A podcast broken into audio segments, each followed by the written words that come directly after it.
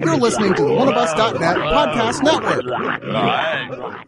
OneOfUs.net and all of the shows on it are 100% subscriber supported. Please consider becoming a subscriber to OneOfUs.net. Keep the site and all of our great shows going and get some terrific bonus content as well.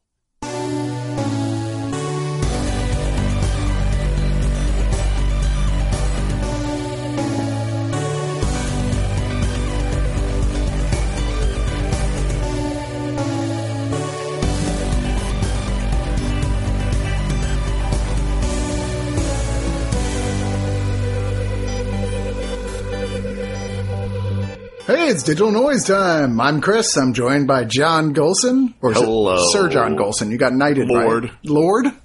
Lord John Golson. What do you have to do to be a lord? uh, you know, you you gotta um, you gotta own a fiefdom. Oh, okay. Yeah, well, That's what that's what has to happen legally. so I- I've got a fiefdom now. Yeah, it's been a bunch of serfs. Summer. Yeah, serfs. yeah, all that. Man, serfs. Can't live with them, can't live without them, huh? what a pain. I don't know where to go with Surf's this joke. I started going a direction and I'm like, yes, and? Yes, and obviously I'm very good at improvisational comedy. Um, So here's the bit. John Golson is a lord and he has a fiefdom and Chris is confused because he's like, wait, what? And then he's got to make all the jokes. yeah. It's easy being the straight man in a, in, in a comedy performance. uh, we're here to not do a comedy performance, although we promise we'll try to be funny, uh, to cover all the home releases that have come out in the last week or two. And we have a, a respectable little stack to talk about this week of some titles that, uh, are, go from really good to yawn inducing. Yeah, it's a good. Yeah. It's a it's a mixed bag this week, and I think there's nothing in here I outright hated. Oh, I have one. Do you? But there's a oh no, that's true. I do too. I'm looking at the list. There is one that I really hated, but there's a lot of stuff. I'm like, you're doing stuff that's interesting, and I kind of respect things about this, but it's not for me. Yeah. You know, but we're going to start off with something that really was for me. And honestly, I'm just going to say it, this is my favorite of the, the, the new DC movies is Shazam, which is now out on Blu-ray and 4K. Everyone's like, come on, it's not as good as Wonder Woman. I thought it was much better than Wonder Woman. better. I think it's better than Wonder Woman. Yes, I'm sorry. I mean, Wonder Woman is great, well cast and cool looking, but it still falls back a lot on a lot of the very generic superhero movie tropes, especially in the third act. Yeah. And this really felt like something new. It did. I, I mean, yes, it's new in the sense that it's doing a superhero movie in a context mixed with another movie big. Yeah. Like, well, we've never seen anybody do that before. And it honestly wouldn't have worked if the casting hadn't have been just dead fucking on. And I mean, both for Zach, Zachary Levi playing Shazam, the older version of, uh, uh, of the kid who, when he says the word Shazam, Billy Batson, put, uh, played by A- Asher Angel, he grows up into the superhero. I mean, he's so great. He's so terrific at a kid inside a man's body. He's like, whoa, this is all so cool. And then, although it's a cliche to cast Mark Strong as a supervillain at this point, I mean, really. Yeah. like, what, once again, if it's Mark Strong, he's probably a bad guy, unless it's the Kingsman. Um, he's perfect for the the villain, Doctor Sivana, because he's so good at playing these humorless characters, like like evil, but like incapable of even understanding what you're talking about when you're trying to be like light. And the two of them together are are really bounce off each other well. There's that great scene where Sivana's like doing his evil person speech up in the air, and then you look and Zach Levi's like a mile away. He's like, "What? I can't hear. Are you doing some sort of supervillain speech?" it's filled with humor that really works here. Yeah. And money shots that weren't in the advertising. Yeah, There's a lot. There's a lot to it. You know, I think superhero marketing is getting better. Marvel is kind of leading the charge on this, but superhero film marketing is getting better about leaving things uh, at the movies. Um, it, for the longest time, you could watch a trailer, and Dark Phoenix is a good example of this. You could watch the trailer for Dark Phoenix and kind of put it together A to B, C to D in your head just from watching the trailer, so that when you go to the movies, there's not a hell of a lot of surprises outside of what was delivered in the trailer. Right. Venom was kind of the same way, um, but then you end up with things like Endgame, where whole chunks of the actual plot and story are not even included remotely in the trailer. Right. And Shazam is very similar in that this has a lot of big effects moments. There's like monsters and crap in here that were not evident in the trailers at all. And I like that. I like going and sitting down to a superhero movie and having actual genuine surprises uh, outside of what was advertised. I thought this had quite a few. I agree. And, and, you know, often you're like, oh, there's some funny jokes in the trailer, but I bet you those are the four funniest moments Yeah. in the movie and everything else is kind of lame. This movie's rife with very funny moments. Because a lot of the funny moments in it are so character driven, they can't be excised for easy trailer placement. Like, Right. it's so much a, a kind of a warm, uh, you know, it's not a, it, it ain't a drama. It's a Shazam movie, but it, it's rich with characters like the mom and the dad, the the other kids that are part of this foster family. Like everything feels so um, well realized and and and full. Uh, it really benefits the movie, especially as it finds th those moments of humor and stuff between the interplay between the characters and things like that. Uh, the biggest thing I was scared about was knowing that this was based on the Geoff Johns New 52 Shazam. And I'm Right. hardcore, like, I love old school Captain Marvel. I grew up on Shazam. He's one of my favorite superheroes. I only really knew him from the old television show. I used to watch, I used to watch that. I used to watch the Filmation cartoon. Right. Like, love this character. Love this character.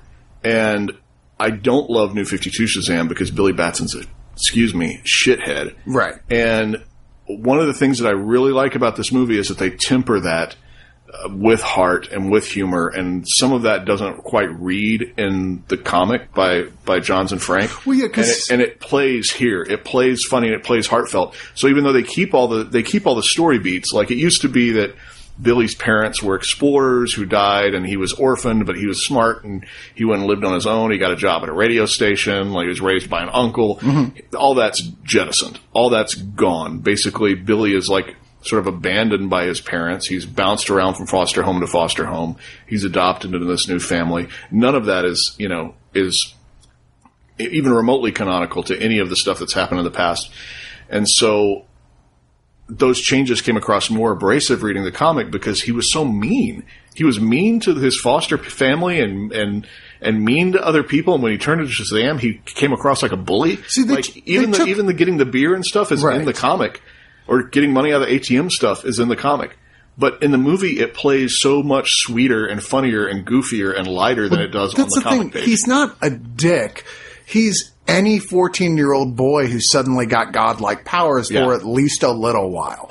And I like that he's presented as genuinely a good kid, Mm-hmm. right? But when he does get this power, he gets distracted by it. He's a little like already, he's already felt like totally alone his whole life. He's like, they set up very good reason why he doesn't want to have to rely on anyone else, why he doesn't trust other people, but still good at, good at heart. And I even like the fact that, like, you know, before this, Shazam, the wizard, played by Jean, Jean Hounsou, was looking for the right person, pure heart. Basically, at this point, he's like, I guess you'll do. Which, like, insinuate, no, he's not perfect. And I like that a lot about him. And it becomes an arc, character arc for him of basically learning with great power comes great responsibility, if you will. Yeah. And it becomes about learning about family, the importance of family. Uh, so a little bit here, guys, if you don't want to know, uh, like a little bit of a spoiler, so fast forward for a second, but I loved so much when all the rest of the kids turned into the Marvel family that I think I started crying a little bit in the movie theater. I was just like, that was so amazing and heartfelt and just felt so good watching that play out. I was just Yeah. very, it was an exciting choice because it was one of those you're like, I'm sure this will happen at some point later down the line in a movie. I really didn't expect they were going to go there in the first movie and I just loved the hell out of that. Toy Aisle spoiled it. Uh, Oh, did it for really? me before like two weeks before I saw the movie?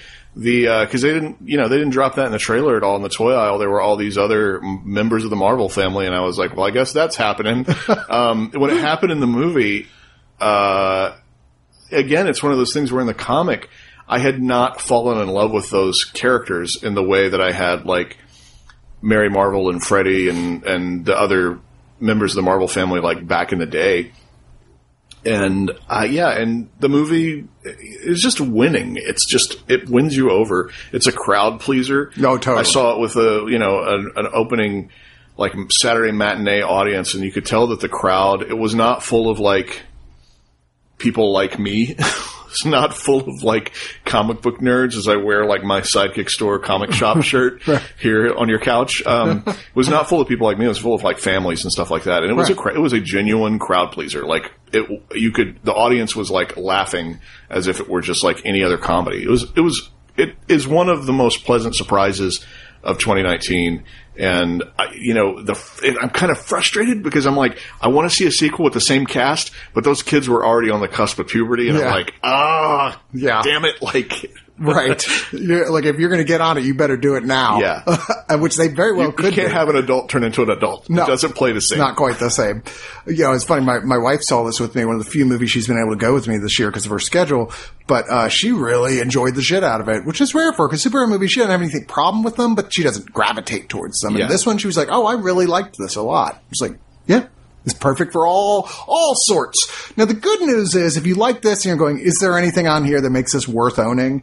Actually, yeah. This is a very respectable collection of bonus features on this thing that are pretty good. There's the magical world of Shazam, uh, Shazam for about 27 minutes, which is a featurette that goes exactly where you'd expect to, except it's fun to watch. Everybody is having a good time doing this. Zachary Levi is just a crack up. He's one of those people. He's just fun to watch fucking around. Everybody clearly loved him, which goes into even more with sort of like half gag reel, super fun Zach for three minutes with everyone talking about goofy stuff he does on set. Like, uh, his apparent thing is anytime the cameras stop rolling, he starts dancing and singing. Like that's just his thing, uh, and I've I've heard this before as well and other things. Like the moment the camera stops and they're like, "Okay, hold," he'll be like, love, exciting and new, or whatever. You know, I don't know why the Love Boat theme is what came to mind, but uh, there's 37 minutes of deleted and alternate scenes, and boy, did they cut a lot out of this. oh, really? film. I haven't dived into those. Oh man, it's a huge amount of different stuff. Like, like ob- there's a good, god, 20 minutes of this were like either a completely different version of sequences in the film or were subplots that were not in the film at all. Uh, like the whole in- intro was Dr. Sivana as a kid. Completely different, like like uh, different people playing his dad, different guy playing his dad, like set in a, in their house, like he transforms in an elevator. It's like like really different. So there's stuff on here that's well worth seeing. There's a three minute gag reel, which is funny. There's five uh, minutes forty two seconds of who is Shazam, which is just them talking about the history of the character, uh, which could have been longer because there's a lot to talk about. I think it would have been interesting to have a longer one. There's carnival scene study, which of course is the big payoff set piece at the end for ten minutes, which they go through every single bit of how they did it, which is pretty interesting from a lot of the changes and a lot a lot of the deleted scenes you'll see they filmed a very different version of that entire sequence and like and then went back and redid it. I almost an odd choice. Not entirely clear on why they did. There's Shazamily values. God, for six minutes, which looks at the younger actors. Uh, and there's a motion comic called Superhero Hooky for four minutes, which is, you know, with the, with Zachary Levi voicing it, which is basically he's got to take off from s- school and become Shazam to save a thing at the museum. Yeah. It's, it's unnecessary, but cute. Little extra for kids who get this. But yeah, this is really solid, man.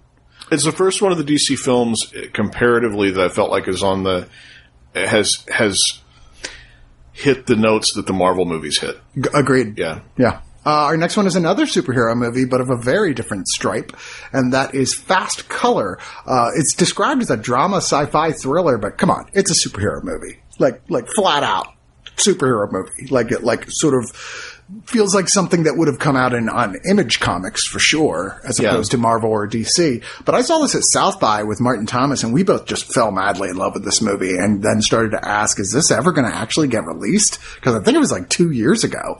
I'm not even sure, but it feels like it anyway. But Gugu Mbatha Raw is quickly turning into a major star. It's been a lot of great stuff. Plays the lead in this as Ruth, who, when you meet her, she, she's on the run, uh, hitchhiking from place to place. And the first thing we see that's really weird is she's staying in this hotel and she has something happen, some sort of epileptic seizure, and it causes a massive earthquake. So you're like, oh, she has powers.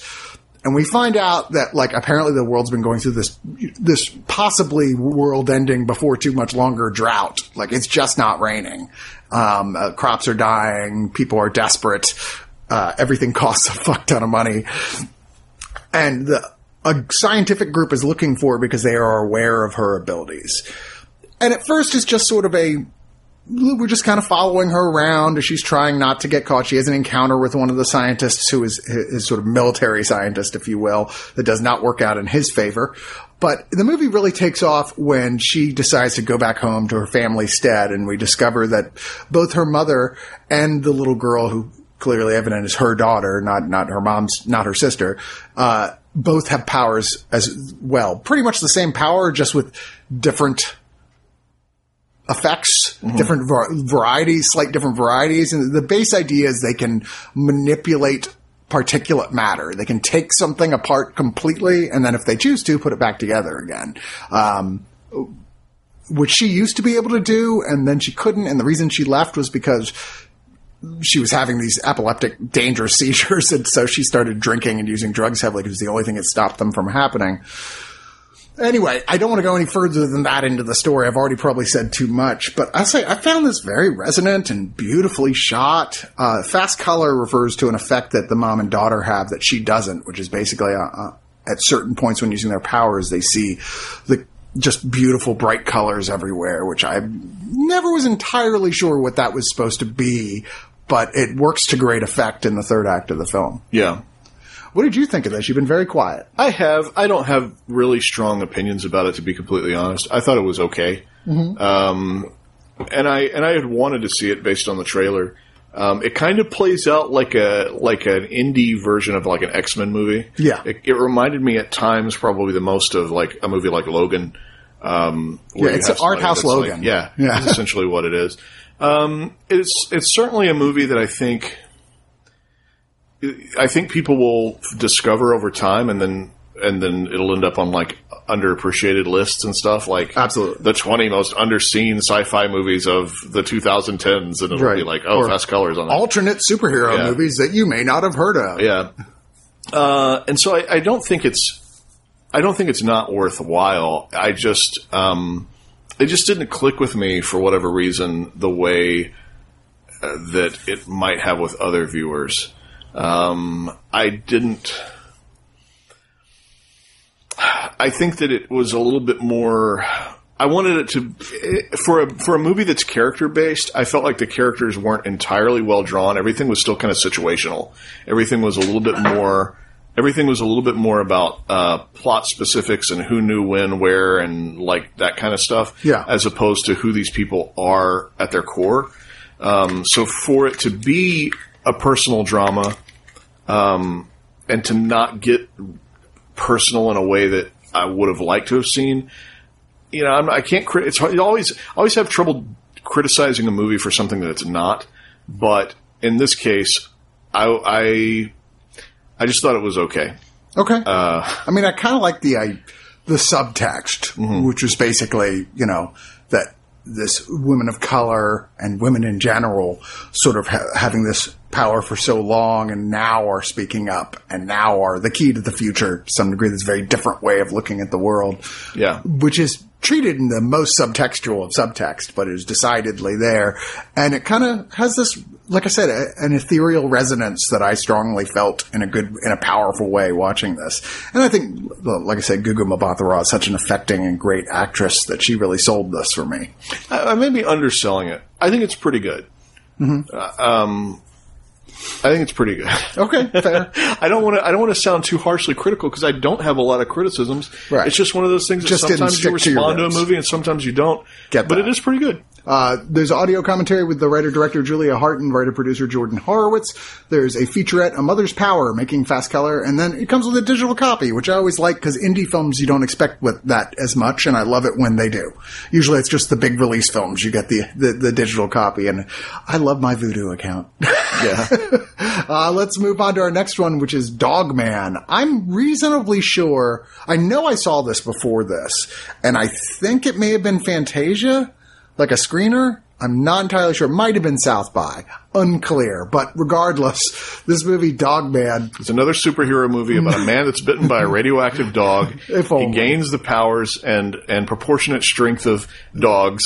No, that's not right. it, it is not. Um, so it, this is a, a foreign language film. And where, where was this from? Was this, it's Italy. is it Italy? Okay. Yeah, and shot in a place in Italy that is so economically impoverished it looks almost post-apocalyptic, like the look of the film. Oh, yeah. Uh, uh, and I really liked that because I think I always like it when you get to look at other places. Like one of the things I appreciated about Dog the Bounty Hunter of all shows is that you, you're so used to Hawaii being portrayed as like idyllic and like constantly beautiful, and Dog just made it look like any other place with apartments and Jack in the Boxes and like all that kind of crap. And, Yeah. one of the things I appreciate about this is that we're so used to Italy being like presented on film as it's all gorgeous vistas and rolling mountains and vineyards and you know this is very much like it this is a place in a state of decay Yeah, it's a shithole. yeah Uh, yeah, another thing about Hawaii, they like spam. They eat it all the fucking time. I'm like, I'm not going on vacation only to be served hot spam. Gross.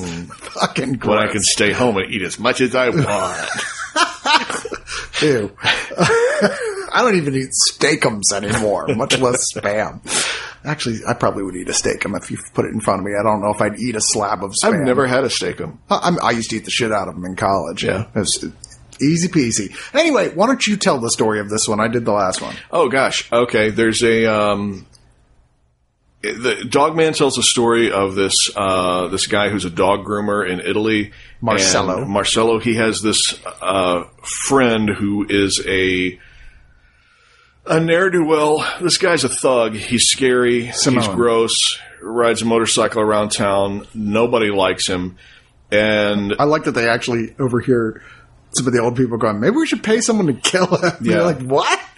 Yeah, Marcello doesn't. He's very meek. Uh, he has a relationship with his daughter, um, but the really only other relationship he has, nobody really notices him other than Simone. And Simone will go over to him and be like, "Hey, let's go. Let's go out. Let's go do something. Let's go here. Let's go there." Now, when they go out, Simone always gets in trouble every single time, but it creates a bond between the two so that later, uh, when Simone hatches a plan that directly affects Marcello, it ostracizes Marcello from the community that he wants to be a part of in the first place. I really, really liked this movie. Okay. I, I was mixed. Yeah. There are things I really like about this. Uh, there's one sequence in particular where he gets talked into doing a sort of a impromptu heist. And uh, as the driver, when he comes out, they're like, "Oh, that, they're like, oh, that dog was barking." And like, "What- "What'd you do?" It's like, "Oh, we just put it in the freezer." He's like, "You left the dog in the freezer?" And then he breaks back into the place to get the dog out of the freezer and coax it back to life. And I was like, "That was adorable." I was like, "Aw," and it makes this guy who is not by any means someone in general that you're like a, a hero character, not even really an anti-hero, but there's parts of him that are so soft and cuddly that like that that you're like, well, okay, you're not all bad. You love your daughter, you love dogs, and he's definitely the protagonist more than Simone, who's just a big bully. Yeah. You know, um, I don't know. I, I thought that towards the end there was a little bit of sort of like, okay, I guess you're you're going for almost neo-realist style, and it was like, but the but there's so much. I don't know. There's so much of you hating this guy Simone and wanting him to get his ultimate payoff that it doesn't really build to the kind of payoff you were hoping for. Yeah, it is definitely restrained as far as these kind of crime films go. I think that it teases that it's going to get really graphically violent because because of the how grimy the film is up to that point. Um, but it's relatively, as far as these things go, it's relatively subdued in how violent it gets in the finale.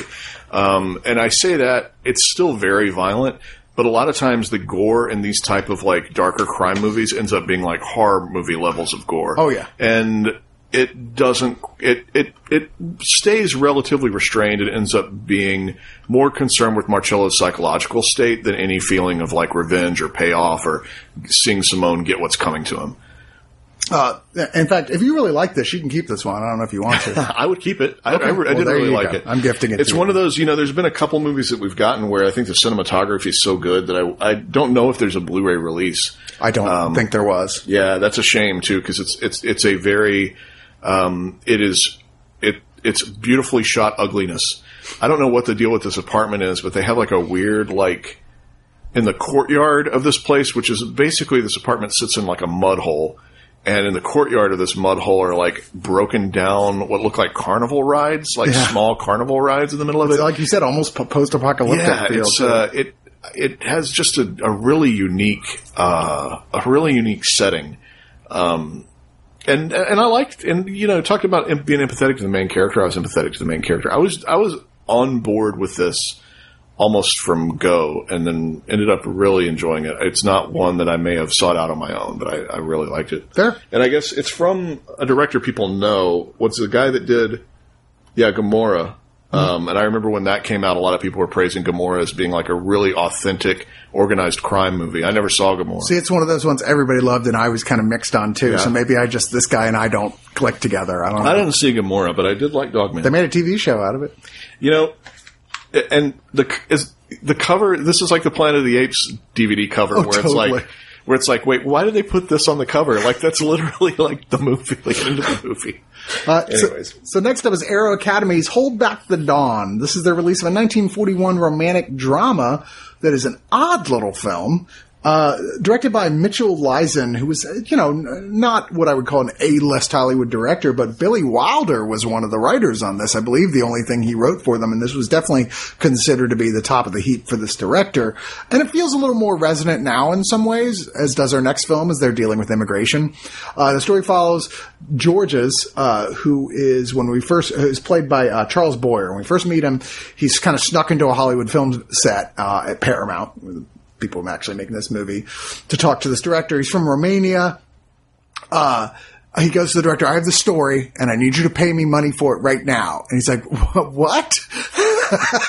he's like, no, you don't understand. This is a great story, but there's no time. You have to do this now. Uh, there's people coming for me and you're going to want to, you'll want to make a movie out of this. And then the rest of the movie is him recounting this story where he's a gigolo who's arrived in a Mexican border town trying to get into the United States, but told it's going to be up to eight years to get in, uh, which is Wow, really? And uh, he runs into a former sort of con partner who's got her own grift going on, who actually has U.S. citizenship, who got married to an American and then divorced immediately, but managed to keep her citizenship. But he's like, oh, that's not a terrible plan. So he meets this school teacher played by Olivia de Havilland, who has a whole group of kids that they brought down to Mexico on vacation for some reason. and at first they have a meet hate, meet not cute. But then afterwards he's like, oh, wait, she's a single lady who's like sort of hated. I bet you I can worm my way into her heart. And, uh, he does. And they get married almost immediately, which was like, Jesus Christ. Things were different back then. it usually takes me at least four, three or four years, but hey, who's counting? Um, and so he wants to get into the U.S. with this, but there's like a there's a guy who's sort of like I don't believe that any of this is real, sort of like chasing them, and uh, there is um, the problem with the fact that he is genuinely falling in love with this girl, even though he really just wanted to use her for the for the, entry, and it ends on a sort of like self noble sacrifice type thing that I really liked. Overall, I thought this was pretty entertaining, much more entertaining than I thought it was going to be by the description. I, I don't know if it makes it a must watch. Um, I have a feeling Billy Wilder, who definitely added a lot of the comedic elements that are sort of in more in the background than not here, kind of helped round out this world. And there is a feeling of a more rounded out world. A lot of the side characters are giving just enough definition to make them interesting. Yeah. But overall, I thought this was not bad. Yeah, there's some snappy. There's some snappy dialogue as well that has Wilder's fingerprints on it. I, it's not. It's not fully snappy, but there's there's trace elements of snappy in the movie. I found the DNA of Snappy. Yes. um, yeah, this is fine. It's uh, Wow, faint praise. this is fine. It is. It is what it is. It's, dog it is drinking a, cup of coffee in hell right now. it's a story of um, you know it, it's exactly what it I, it's it is exactly what it said it was which is oh it, this is a story about a con man who uh, tries to uh, con his way into a woman's heart and then ends up falling for her and it's like okay and That's what happened. that's what happened like, that's what I watched uh, it was um, it was fine it wasn't as um, I wish it were a little zippier. I wish it were a little snappier. It kind of It toys with being a noir film, but it never commits. Yeah. Which is weird. And it toys with being a romantic comedy, but it never commits.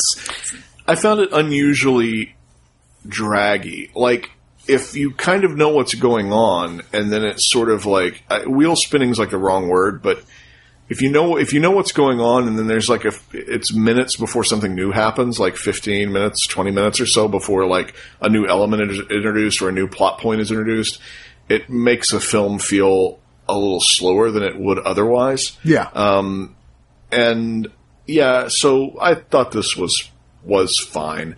You know, it's um, it's interesting in that it opens the way that it does because I wondered then was it based on a true story, and then I found out oh, it's based on a novel. It's not a true story, Right. So I guess the novel opens with a guy going to like a movie studio, and and then the novel's like a flashback.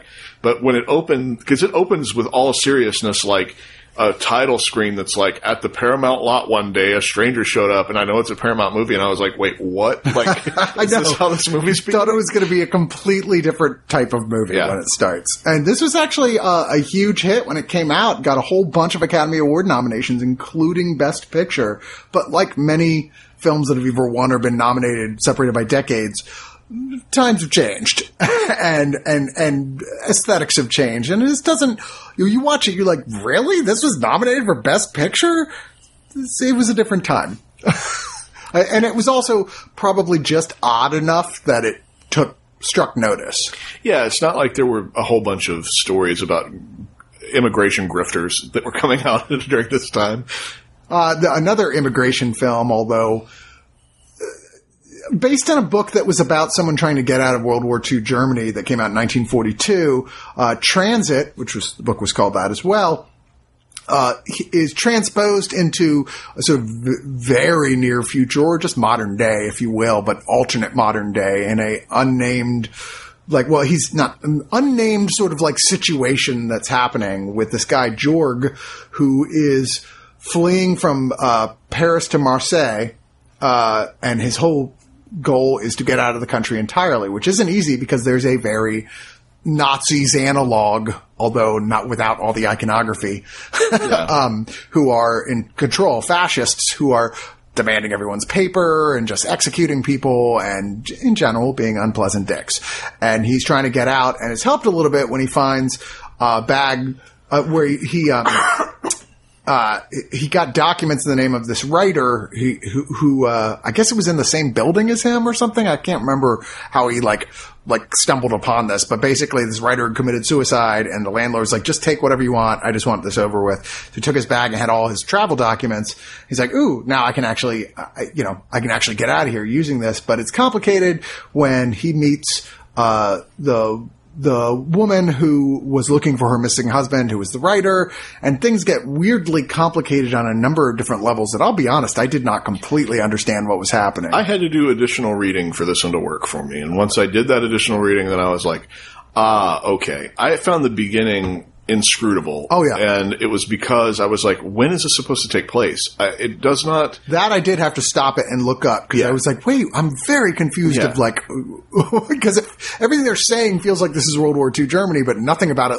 Yeah. I mean, could- they got cell phones and new cars and stuff. So. And so this does not take place in a real time, um, and is at the end of when all is said and done is also, and I, and I think this helped me enjoy the movie. I think I would have not. I think I would have. It's funny how like having some additional context. Most of the time when I watch a movie, I don't want any additional context. And this one, knowing that it was like supposed to be an allegory about like uh, the the bureaucracy and the inability to leave the place that you want or need to leave and and being trapped there um almost almost as if it's like a purgatory or like a hell on earth um i was reading other you know things about the film i was able to go oh okay like i grasp it i get it now but I shouldn't have to do that. Like, I shouldn't Yeah. have to go look and see what other people are saying about it to be able to go, oh, I mean, sometimes I'll do that with films where I'm like, I just don't know how I feel about this, and then I'll read some other reviews, and everything kind of absorbs together. And I'm like, wow, okay, so after the fact, I'm appreciating, which is, I guess, no different than see a movie, take a couple days to think about it, and you start realizing things about it. But um, I've certainly appreciated some movies a lot more after reading reviews in a very real and heartfelt way. This was not one of those for Yeah. me. I understood what was happening a little bit better, but I found the whole thing just sort of meandery and with no sense of, despite uh, being about a guy escaping from fascists, with no real sense of tension or, or, or a sense of like, any sense of like, oh, there's not a lot of time to get this done. It's, yeah, I don't know. I, I just, messy, maybe? Like too concerned with, I don't, too concerned with letting a, a, a moments just sit for, as if you were sitting and brooding over them, Yeah. than moving along a plot that should be the type of plot that moves along. It's an impersonal film as well, and and I have a real problem with narration that describes what I'm seeing on screen. Okay. And I don't mind narration, but if I'm looking at what you're saying, you don't need to say it. Yeah. If you're telling me, and he sits in the cafe and he drinks his coffee as he watches shoppers walk up and down the sidewalk, and that's literally what's in frame, What's the point? you don't have to tell me that. Like, Unless it's I- a joke about someone being annoyed that there's an there's a, a disembodied voice following them around telling everything, then no, you shouldn't. do could not figure why this movie had narration that literally described what I was seeing. Yeah. It, it it was like I don't need hand holding there. Hold my hand when it comes to the thing where it's like I don't understand when this is supposed to take place. Give me some hand holding there. Right. I don't need hand holding to tell me that. And now he's eating breakfast. Well, duh. He's, he's got breakfast in front of him. Oh, I thought it was lunch. Okay, shit, I was confused. Yeah. Uh, so there's a uh, 23 minute or 24 minute making of here. Uh, there's a six minute the cinema of traffic with a, a- interviewing the director who also did um, Phoenix, which was a lot of people loved, and I also found. Never saw it, but every review I read compared this to Phoenix, and Yeah. I'm like, I never even heard of I, Phoenix. I saw it and I found it very difficult to engage with. Um, there's a Q&A with the director for 20, 26 minutes. There's In Transit Thrown into the World for 41 and a half minutes, which is another discussion with him uh, and with the actors from the Berlin International Film Festival. There's a nine minute Refugee as a Person interview with the main star, Franz Rogowski. There's Shooting Star, Franz Rogowski for three minutes, which is the profile of the actor. That's a lot of extras for this film that was not on my radar in any way, shape, sure or form. is. I was like, good lord. yeah, for all the transit fans out there, they just you know making sure that they they're covered.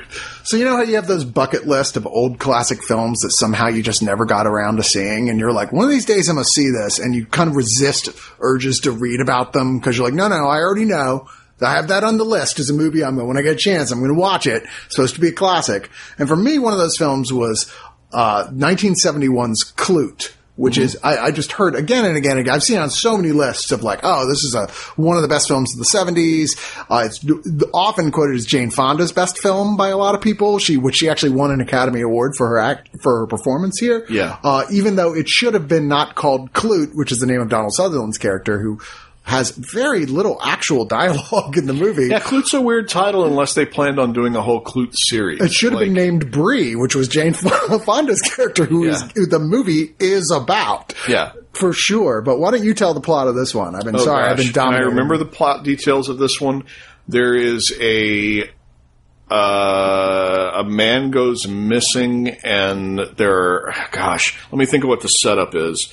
A man goes missing, and there are tapes of him with a with a call girl, and that provides just enough lead for this detective named Klute to go searching into his past, uh, where he does meet uh, Bree, played by Jane Fonda, who doesn't have a lot of direct evidence as to what happened to this guy, but has enough connections to kind of guide Klute through this like underworld of call girls and prostitution and that sort of thing to try to uncover exactly what's going on. And it's odd that a movie that is, you know, described as neo noir is really just a char- character piece mm-hmm. about Bree, about Jane Fonda's character, and just how she is transformed in many ways by the act of this investigation that is ongoing as a, as a human being and the way she thinks about herself and the way she thinks about the world. To a lesser extent, so is Donald Sutherland's character, Klute. But he is so taciturn. it's hard to tell what he's thinking most times. He's almost like a, like a mime ver- version of the cliche of the hard boiled detective. He's so quiet. Yeah. Um, But I really enjoyed Fonda. I just didn't know this was what this was, movie was. I mean, I was expecting a honest to God sort of like something more like Altman's uh, uh, noir with Elliott Gould. You know, you're like, oh, this is actually a straight up mystery. And this one, this film is not overly concerned with the actual mystery. No. it's definitely more about Fonda, who is absolutely mesmerizing and fascinating to watch, but you need to be prepared before you go into Klute for the type of movie it is. Yeah, it's also very, um, at the time, uh, still feels very frank and very modern in its discussion of uh, sexual activities and things like yeah. that in a way that at the time was probably you know tremendously groundbreaking. Um, because even today, it still holds, it still maintains a sense of like. Um, uh, modernity and and an idea that uh, those are things that we don't you know even well it's even worse now because now everything is geared towards all of our all of our major movies are all geared towards four quadrant stuff anyways which means nobody's being frankly sexual in like a mainstream you know studio release film We've So- definitely backed away yeah, so we've even backtracked back away from what was coming out in the early '70s with like Drugstore Cowboy. We were living in a very things like oddly prudish time, all things considered. Yeah, But, um, um, yeah, I mean, like, this was followed shortly after with, like, Paul Schrader's Hardcore. Yeah. I mean, this opened the door to a lot of much more frank discussions. And I think that's maybe why this isn't as remembered as strongly as some of the other films like Midnight Cowboy or even Cruising, Friedkin's Cruising, Mm. is that, I mean, it was definitely kind of shocking when it came out. And it seems kind of tame compared to the stuff that followed in the next five or six years. Yeah, I really, really like this. This is the second time on Digital Noise that I've seen a Jane Fonda performance that I really uh, responded well to and really fell in love with. Because I, I think growing up, you know, she was just the aerobics lady. I mean, to be completely honest, Yeah, no, that's agreed. she was. Me too. And it wasn't, you know, in the '90s, I, I discovered Barbarella. Yeah. but I haven't seen a lot of her. I haven't seen a lot of her catalog of films, and they shoot horses. Uh, So good. they was so good, So great. Clute is so good. She really, I feel like we as a as Americans, uh, you know, I don't know how much sabotage she did to her own career with being Hanoi Jane back in the day and all that kind of stuff, but we've really underappreciated um, her contributions to uh, to cinema in just expanding the kind of complicated roles women could play on screen. Because both this character and the character from They Shoot Horses are messy characters that are protagonists that have really, really rough edges in completely different ways and have very real thoughts and feelings and emotions about things that don't feel um, they feel they feel deeply real. They don't feel like Hollywood calculation. Um, and I I thought she's really really good. I like Sutherland. He's kind of white bread in this, but he's one of those that's like his his white breadness um, can easily trick people into thinking that he's closed minded, which is not necessarily the case. Um, and so I could relate to that because I, I'm also kind of white bread, but I'm also very, very open minded. So, um, uh, Makes so more sense now for making Blair to play that resonated with me. um, but yeah, I, I really enjoyed Klute. I liked it a lot, and it was one of those that you know you, the fear always with these older movies that you have on your back burner is that they're not going to live up to whatever the hype was. Again, the murder mystery uh, is is a distraction. It's a Yeah. it's a clothesline which with to hang the clothes on. Um, but I really enjoy Klute. Yeah, it's a, a very well made movie. Apparently, Alan J. Pakula deviated way away from the original script. Yeah. It was like, this was not at all. I mean, the original was a straight up detective movie, and he was like, that's not an interesting story. Let's make the story about this story about Bree. And yeah, that makes it an interesting story. Uh, this is Criterion putting this out, which means it comes with a great booklet uh, with two essays, one of which by the director called She's Nowhere. There's a collection of new interviews uh, conducted by Matthew Miele for an upcoming documentary about Alan J. Pakula. And so this sort of takes several of those and uh, compiles them together for 18 minutes, including archival interviews. Uh, there's Jane Fonda being interviewed by Illeana Douglas for reasons I'm not clear on. Is Does she have a show somewhere on like Bravo or something? I don't know. Illeana Douglas. But it's a nice little interview. It's 36 Oh, she has a podcast. Oh, is that what it is? It may be. I know she has a podcast where she interviews people. So it's it's a really it is an interesting interview. It covers a lot of the exact same stuff that's in the booklet, but um, yeah, uh, there's the look of Klute for 26 minutes, uh, where Fashion Writer takes a look at all the, the the style. Of course, there's a lot of 1971. There's a lot of sort of wow, look at the people at this disco and look at Yeah. this scene. And you're like, okay, if you like that sort of thing, there's a lot of stuff to to to get excited about. refresh my memory. Who plays the uh, the pimp? Oh, uh, uh, uh, the what's his name? Jaws. Roy Scheider. Oh, that's right. That's who right, basically right. came stepped over right from all, all that jazz. It feels like he's playing like this very sort of might be gay, might not be gay 70s guy who's got like super fashion and he's very effete, I found him. I found him, but also just- threatening. yeah, like I, there's scenes where the camera just shows him and he's just looking and thinking, and I found him so sinister. Mm-hmm. Like, just he's exuding it, you know, acting with his eyes, as they say. But yeah, he's just. There's a lot of weird cameos in this, like like Rosalind Cash and Lee Wallace, Candy Darling, Sylvester Stallone, Richard Jordan. Uh, did I see? They're Stallone? they're in the club. Okay. Yeah, I know. You're like, okay, early films for them. And then uh, Jean Stapleton is like, Clout! yeah, Literally. yeah. Uh, I love Stapleton, but sometimes it seems like she had one speed. I know that's She kind of does play a proto Edith and Klute a little bit. Uh, there's a tel- two television interviews, one with Alan J. Pakula and Dick Cavett show, one with Jane Fonda and Midge Mackenzie.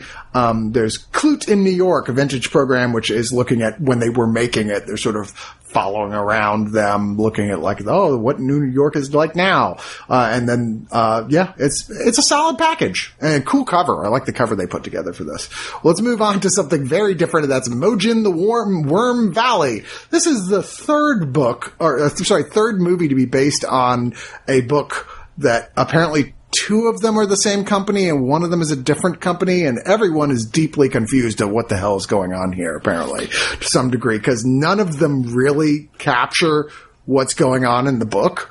Like they all take elements and then go a completely different direction and the two this is the sec- second one by the same company who did the first one um, they're based on a book called chronicles of the ghostly tribe from china and i guess the uh, the lost legend I believe is the one that's the previous one for this, but there's no crossover. There's none of the same characters. It's not the same story. Why is it called Mojin? Wait, but it starts with introducing characters as if you know them. But not the characters of the first one. wait a minute, wait a minute, wait a minute. So when I sat down to watch this, I had a vague awareness it was a sequel, Uh-huh. and I went, I hope that I'm not left behind. And then the movie literally opens with like introducing all these different people, and I'm like, oh, this must be a sequel because it's like, oh, I'm being introduced to Fatty and like whatever the other one's name is. That's the name in the movie. Like, By the I'm way, not calling him Fatty. a He's kid- not even that fat. no, he's not at all. But you know why he's called that? Because he was a uh, that kid from the internet meme photos of the little fat Chinese kid who's kind of looking back with a sardonic look that was Yeah. memed everywhere in like the 2000s. That's that kid. He transformed that random photo that went viral on the internet into like having a music and acting career. Oh, it's a real guy. Yeah, that's Oh, that guy, and he goes by Fatty in like everything that he plays because that was how he was referred Just to like in, in. Jackie Chan, everybody's like, you know, no matter who he is, he's, He's like Jackie.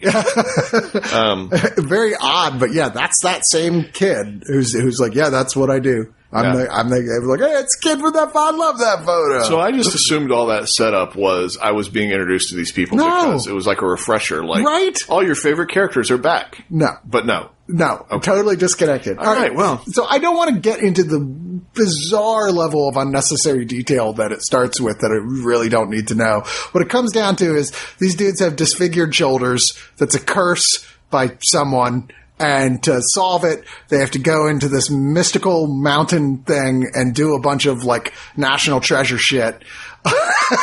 like open secret doors and do magic things and fight giant CG monsters and uh, to get a thing that will cure them that will keep them from exploding when they turn 40. Um, and that's basically the plot. A team of badasses that, that are all going in here. But kids, I got bad news for you. Everybody explodes when they turn Everybody 40. explodes when they turns 40. That's part of the deal. Uh, this was not good. It was, I, it was colorful and it's manic. It's very uh, PlayStation-y. They kind Yes. of like go from set piece to set piece. The effects aren't very good. Um, I think these it's an, it's an effects movie where the effects are bad, and that's the problem with it. It's supposed to be a big Tomb Raider esque like spectacle adventure in the jungle, being chased by giant scorpions and crap, but none of the there's essentially three great big effect sequences, and all three of them look janky and bad and Janky is unfinished. being kind. Um, and so for a movie to be built around special effects and have bad special effects is like that's that's no bueno. It's a very middle of the road uh, Indiana Jones wannabe with with with bad special effects. I, I didn't really like it. It was painless. Like Yeah. it goes by quickly. It's super not. It's not boring. moving, it yeah. moves. Yeah. You, you. But it is. Uh, but you know, it's three video game cutscenes in a row and then credits is sort of what it is. Yeah. And, you know, everybody's pretty. Yeah. Even fatty. Yeah, Who they sure. keep referring to as actually being fat. And you're looking at him like, you're really no bigger than any of the other people in here. It's just that weird. It's a Chinese thing, I guess. I don't know. I don't know. I, I really, it, yeah. Like it's like if that little girl is staring back with that sardonic smile that everyone puts in front of something burning became her professional acting name was like sociopath child and she just went by that in every movie she was in. a positive. It, it may be. It may be a positive. I don't know. Um, they uh, they don't mind if characters die. That is true. They uh, yeah. So there's that at least. Like anybody's kind of fair game to get swallowed by giant CG snakes or whatever the hell. Oh, and if you're looking for a worm in this movie, there is none. That's just a, worm is a rarely used anymore term for dragon or giant snake, I guess. Yeah. Yeah, and it's referring to the giant snake, which is on the cover, which I guess should be a spoiler. There are but- flying worms. oh, there were flying worms. There were That's flying true. worms. Sort of. I mean, they were worm-esque. Yeah, they're like helicopter worms. Yeah. That was a weird sequence. That was a weird sequence. It's a, it is weird in the idea of like, I mean, it's enjoyable more from the concept probably of watching it as Americans because going into it and knowing the CG is going to be terrible, but these scenarios are so odd. You'd never see these happen in an American film. Like they're just weird ideas of shit that they're fighting, except for maybe the giant snake. Yeah. But everything else, like, okay, that, who thought that up? anyway, let's move on to Arrows. We're getting to Arrows, uh, uh, or our horror movie corner from Arrows and Arts Exploitation. First up, Arrows, The Chill Factor. And now we're not talking about that, that, that action, terrible action comedy Chill Factor. and not the other terrible action movie Chill Factor. So what I discovered was there's so many movies called Chill Factor. Damn it! There's the Cuba Gooding Jr. Skeet Ulrich Chill Factor. not good. There's a Paul Williams island action movie called Chill Factor. Can't speak as to that squad. Uh, and then there's this one, which is the Chill Factor. All right, so Aaron and I reviewed a movie called Tra- uh, was Aaron and I or you and I was Trapped and. Alive? We watched Trapped Alive. uh, which is Yeah. uh, also like when we wa- reviewed that we we uh, referenced it, there was this production house that started up in northern Wisconsin. Yes. and we're we're going to be a thing, and they made a few films, and even then they were having trouble tracking down what those films were because they'd become so obscure and just buried. Trapped Alive was one of them. Hey, guess what? The Chill Factor is one of the others. I liked Trapped Alive more than you. yeah, you Uh, did. back when we reviewed it on Digital Noise, I, I liked Trapped Alive pretty good. I thought it was like a USA Up All Night movie, but it was one that I, I, it reminded me of simpler times. It reminded me of late night, midnight on cable, those days when I was like 13 or 14 years old. I didn't love it. This, on the other hand, oh, I think I think I may have liked this one better. did than you like this one better than me? I still didn't really love it at oh all. man, But like, this stank. it's just, I think for one, to one thing, I was a little taken by surprise what it ended up being about. Cause like, a bunch of really attractive people getting on snowmobiles, like, yeah, let's go do the snowmobile thing. We're gonna They're go going to Blackfriar Lake. Blackfriar Lake. We're gonna And- take the snowmobiles out to Blackfriar Lake. and one of them gets seriously injured doing something stupid. And so like, oh God, what are we going to do? And there's a storm coming in. And so there's an old cabin and we'll go in there, you know, cabin, which is like cabins are in movies, bizarrely huge considering we can see how not huge This it has is. like a full kitchen with like big industrial refrigerators. I mean, it wasn't just really a, ca- it was, keeps it's, a, going. it's a church, is what it's supposed to be. Yeah, but you, we see it from the outside. It's like it's just not that big, but this is like the House of Leaves or some shit. Yeah. I don't know. It's like it's it's big inside. So they bring him in there, and then not to put too fine a point on it, there's something evil and it starts possessing him and people start dying gorily and um, it doesn't make a whole hell of a lot of sense how what any of that was going on No. there's some tie back to shit that happened in the past uh, Everybody has sex with each other slowly Oh, yeah. and with no nudity. yeah It's very passionless, like weird sex. There's the score is bad. yeah scores really bad Um, there's a lot of like weird racism yeah and like, like it opens with this voiceover of like the year was 1990 and this was the last summer I ever spent with my friends. Terry was dating a black girl. I was like, wait, what? What is happening? yeah there's that strange scene where they all meet at this bar that has to have the movie go see we're anti-racism um, look we're very Right. pro-forward here and yet uh-huh. the whole thing kind And of then the and then he says lines like, "I'm the only guy in the world dating a black girl that can't sing" and stuff like that. I'm just Yeah, like, dude. I, the only thing I really liked about this was the like Patty and Selma voiceover that open and close the movie. I really liked the like jaded cigarette, like East Coast, like it was a winter I'd never forget. Like I liked all, all of that having to do with chill factor. I it's just that this thing was so ridiculous. It's bad in the way that I found kind of appealing. Like all the things you mentioned made me laugh. I was like, that's funny. It's not supposed to be. I'm not laughing with you movie. I'm laughing at you, but having much more entertained by it in that context than I was by Trapped Alive. It's not a good movie on any, in any way you could possibly look at it.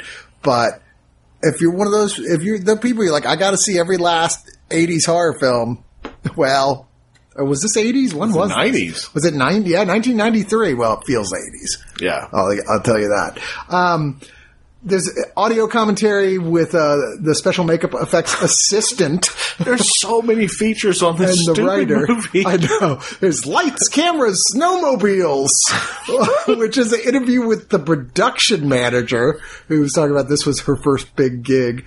Uh, Fire and Ice with the stunt coordinator. Uh, portrait of the makeup artist. Man, they were really digging here. Uh, Ouija and Chill.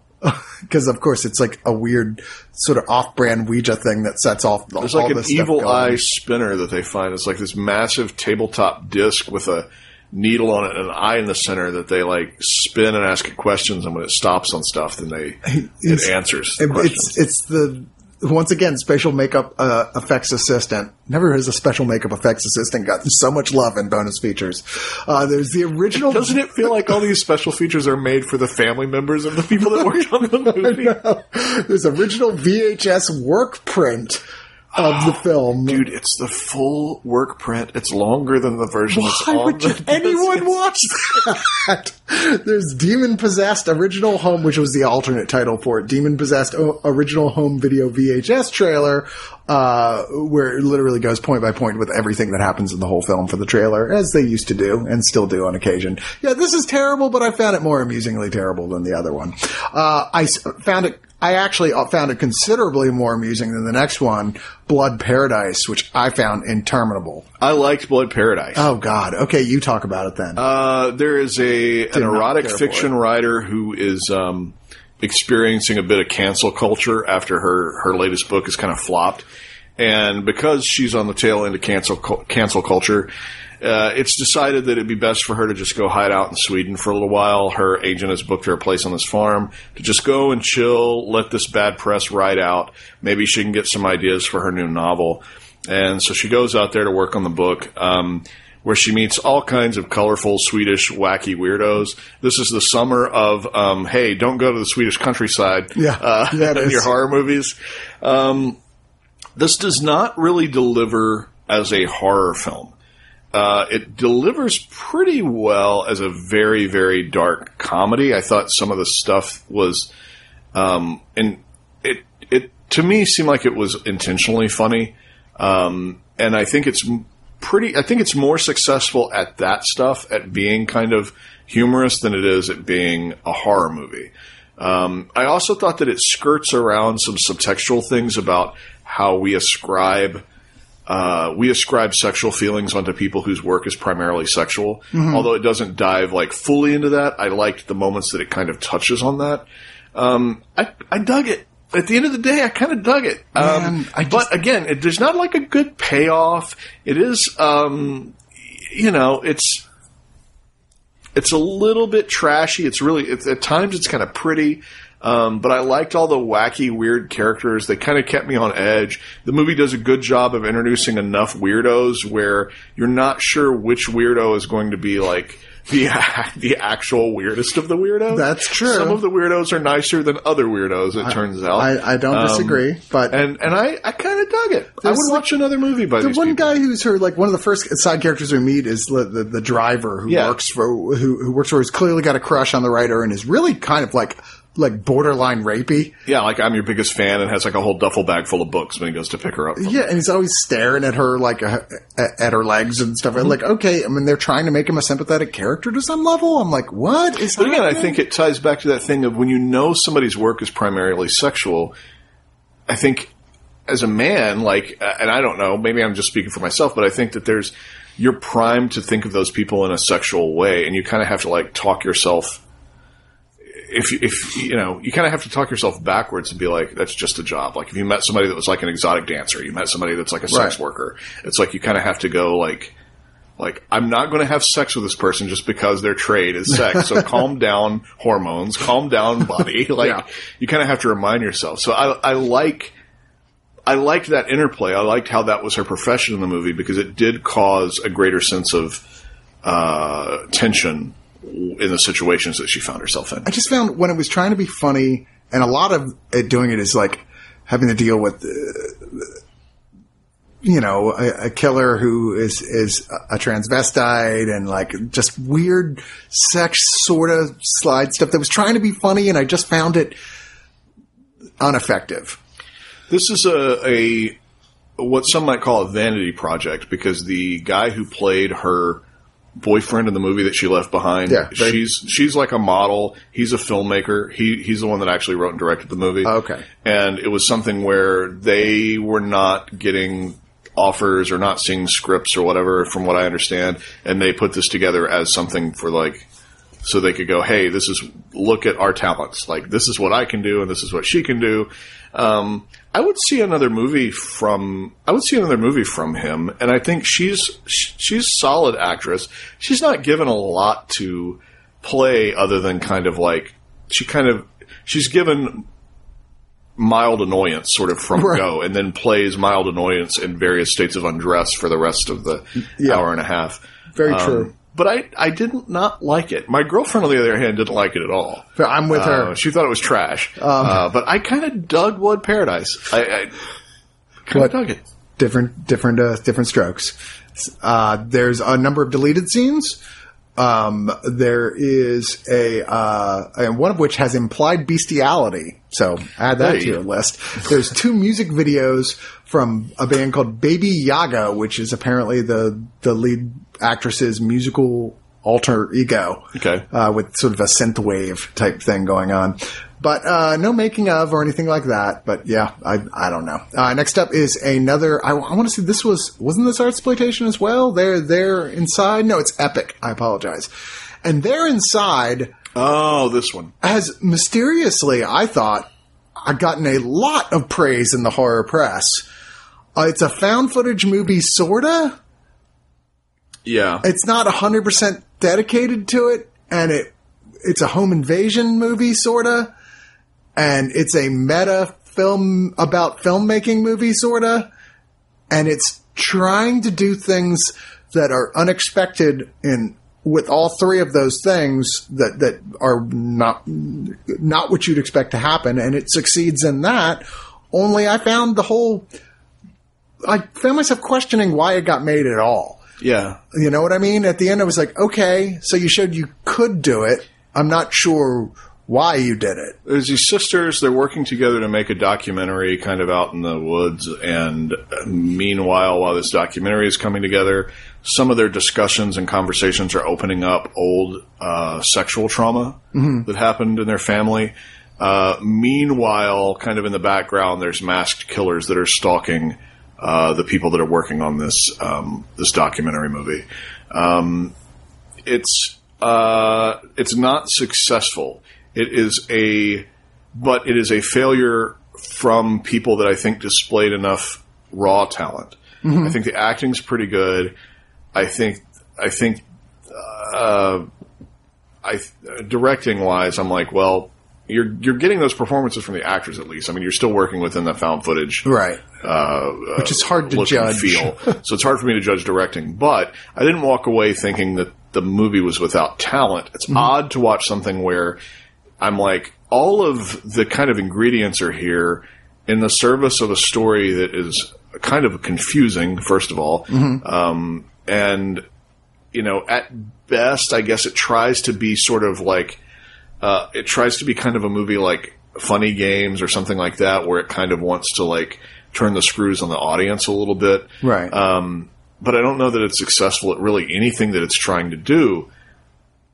But I would give these guys a second chance. Like, Yeah. If I heard that they were doing something else, I would certainly like not dismiss them based on this one movie. this is a movie that feels like a lot of effort went into constructing it in terms of like conceiving of it and everyone seems dedicated to doing it. The characters don't fall into stereotypes which is what exactly what you expect it to do and then it intentionally and i would say a little too mechanically breaks out of said stereotypes.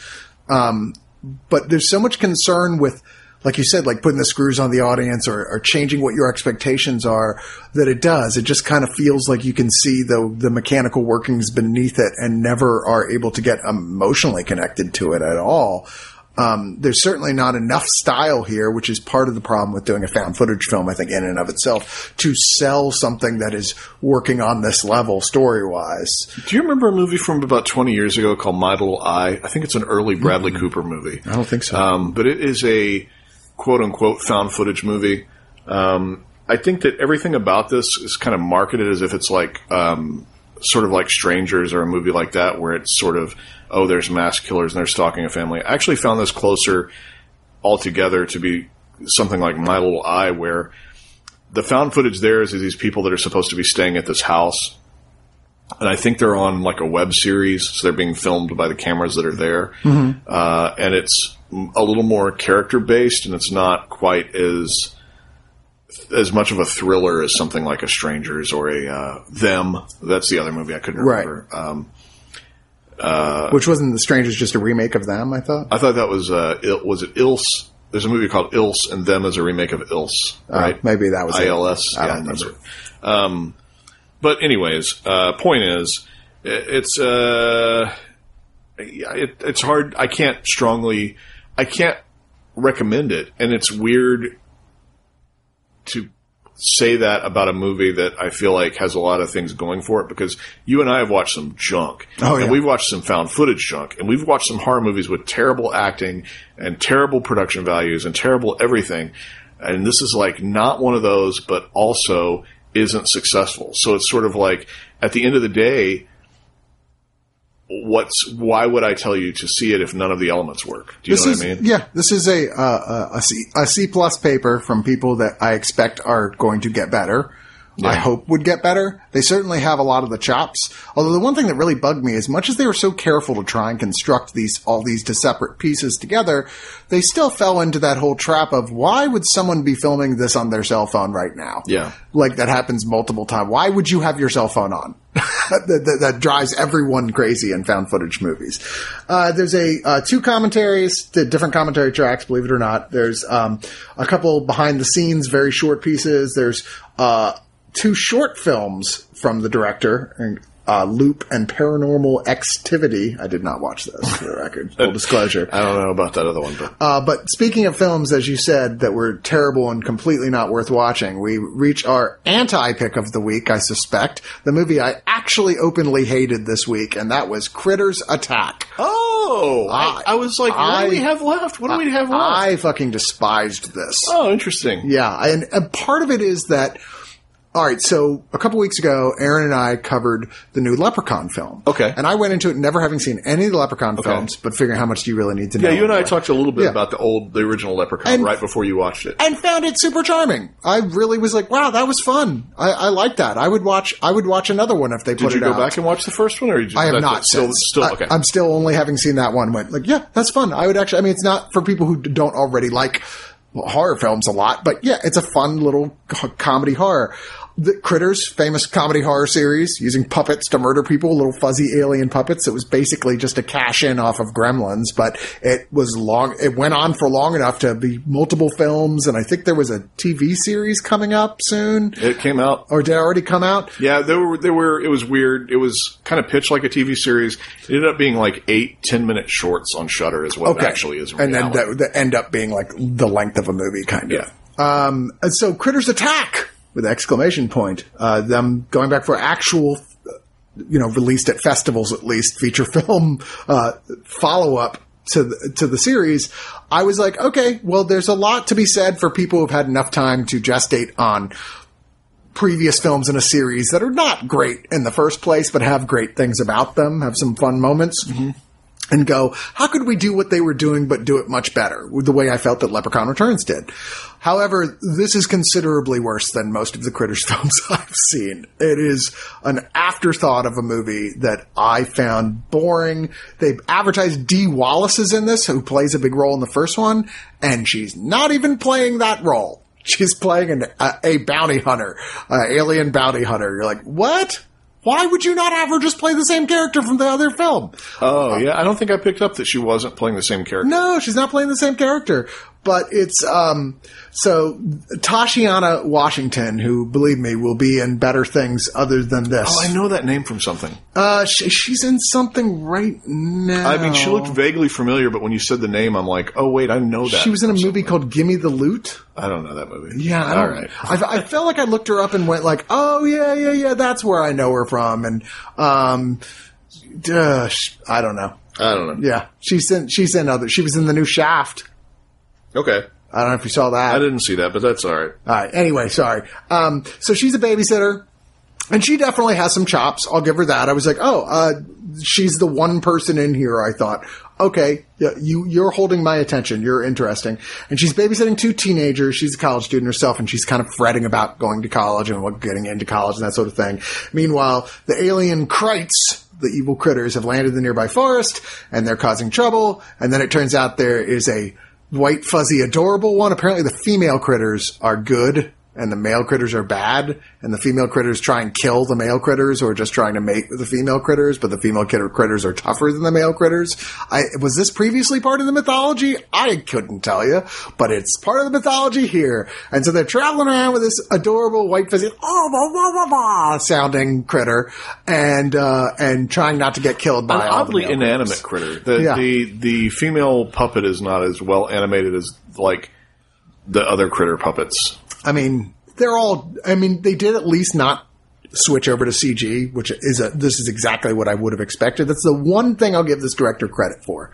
He didn't weaken and switch to CG. He used entirely puppets for this thing. Not that it helps. In fact, there are points I'm like, he used a puppet, but it looks like when Fozzie Bear is eating, or like when Cookie Monster is eating cookies, when they're chowing down on people. It's like, and there's just like nothing happening. I'm like, okay, we're, I'm not sure how I'm supposed to take, take this. Uh, and I'll tell you that I just didn't. I, I found this whole thing embarrassing and, and tough to get through. Not funny ever when it was trying to be funny. Yeah. Uh, not gory. And anytime I tried to be gory, it just didn't work. I don't know. What do you think? Uh, so I came into this as a person who really likes critters. I didn't grow up watching the critters movies. It wasn't until Warner Brothers released that four film DVD uh, that had all four, and then I came to discover them, and I was like, man, I should have I should have watched the first one like years ago. Um, and I, I like it. I like the first one. Second one's pretty good. Third one's not so great. And I don't think I ever got around to watching the fourth one. Hmm. I actually conflated in my head and thought the third one, where they're in the apartment in New York or whatever, is was the final one. And there was another one after that. It was the first DVD. I think I only watched the first two. Yeah. Which I like both of them. But, um, okay. And I, I, mean, I came in, so as I came in as a, as I would call myself a fan of the Critters movies, and I came in as a fan as well of Bobby Miller's previous film, which is The Cleanse, Mm-hmm. um, that I like a lot with Oliver Platt and like Jared, uh, was, uh, not Jared, what's the, the guy from Roseanne and, uh, Galecki? uh, Jared, Jared Is it Jared Galecki? Or am I confusing him with the Supernatural guy?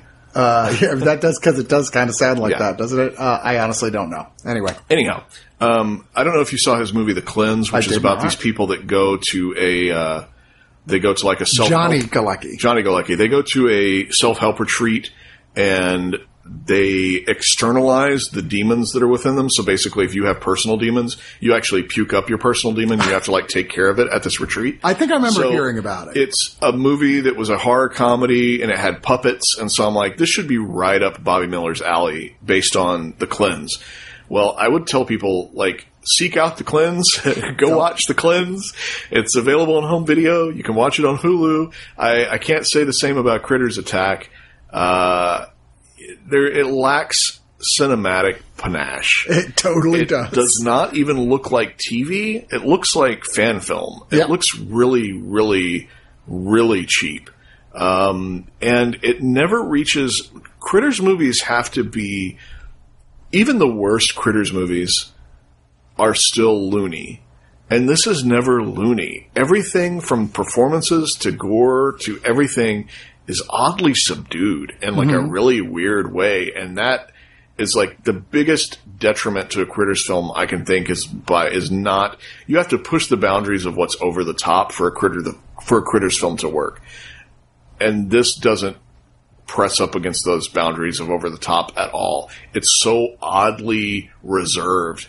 Uh, and it's like, yeah, you're looking at stuff happen. You're looking at what essentially is a critters film. Yes, I can see them rolling into a ball. Yes, I can see them biting people's legs.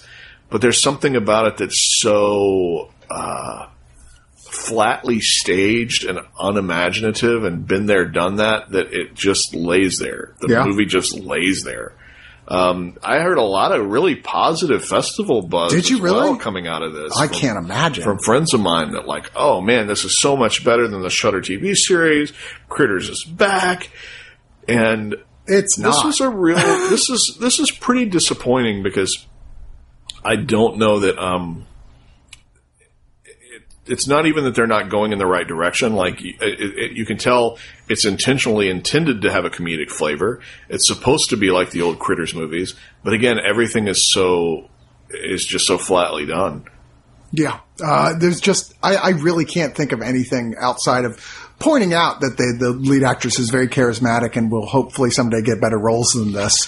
Um, sort of, but even then, like reactions to things that are going on is just like everything is just so like everybody kind of acts the same no matter what the situation is. Which to there's some no degree is variation a of director like, issue. Yeah, there's no variation in regards to like oh, like the critters are attacking people. Now is the time to up your performance, add some frantic energy, add some like, and everybody just kind of plays every scene sort of exactly the same. Whether she's just working at a sushi restaurant or whether she's actually fighting critters, everything is kind of the same. Yeah. It's samey. It's so not. It's a. It's a weird. It's it come. I came across like this is a weird viewing experience because I was like, why is none of this coming together for me? Like I love the critters. And Mm-hmm. I was like, am I not in the right mood for Yeah, this or like something? why is none of this gelling? So Because it's it's bad. yeah, I guess so. Uh, there, this is one of the odder things I've seen. One of the bonus, bonus features is listed as commentary, so you expect a comment, a proper commentary track, right? Okay, now what it is is it's the director Bobby Miller who's joined by an actor playing a old version of one of the Krites, Marty Krite. So somebody pretending to be one of the critters, offering their thoughts and memories over a small piece of the film as if this was made a long time ago Cool, for six minutes neat. why is that a thing? I think they were desperate for something. Uh, there's engineering gore, which of which there is all but none here. There's a lot of the puppets biting people's like. Imagine if I put some some corn syrup on my arm and then let a puppet like kind of gnaw on my arm. Yeah. That's like Yeah. that's the extent of the gore. uh, engineering gore, designing critters for eight minutes, which which is basically just an EPK interviewing everyone about the movie. There's critters and out of this world experience for seven minutes, uh, where they're talking about once again it's pretty much the same thing, just different interviews. Uh, the critter ball for two minutes, which is showing how they did the giant critter ball, which is not impressive or exciting. that we saw in. Critters 2 already. Exactly. Um, and yeah, this is this is terrible. I hate to disappoint you guys who are really excited, but don't get your hopes up. Well, that is it for this week's digital noise. Um, I will be back soon with, I believe, Aaron is up next. I believe he's got a stack already he's working on, so we should be reviewing that before too much longer. And uh, thanks for listening, John. You want to point people at any any place to find you online, or are you like? Yeah, I've got. Um, so if you go to uh, bigcartel.com and you search for for the title. Um, there is a for the title complete collection by uh, Austin Green and uh, Lance Sheeby.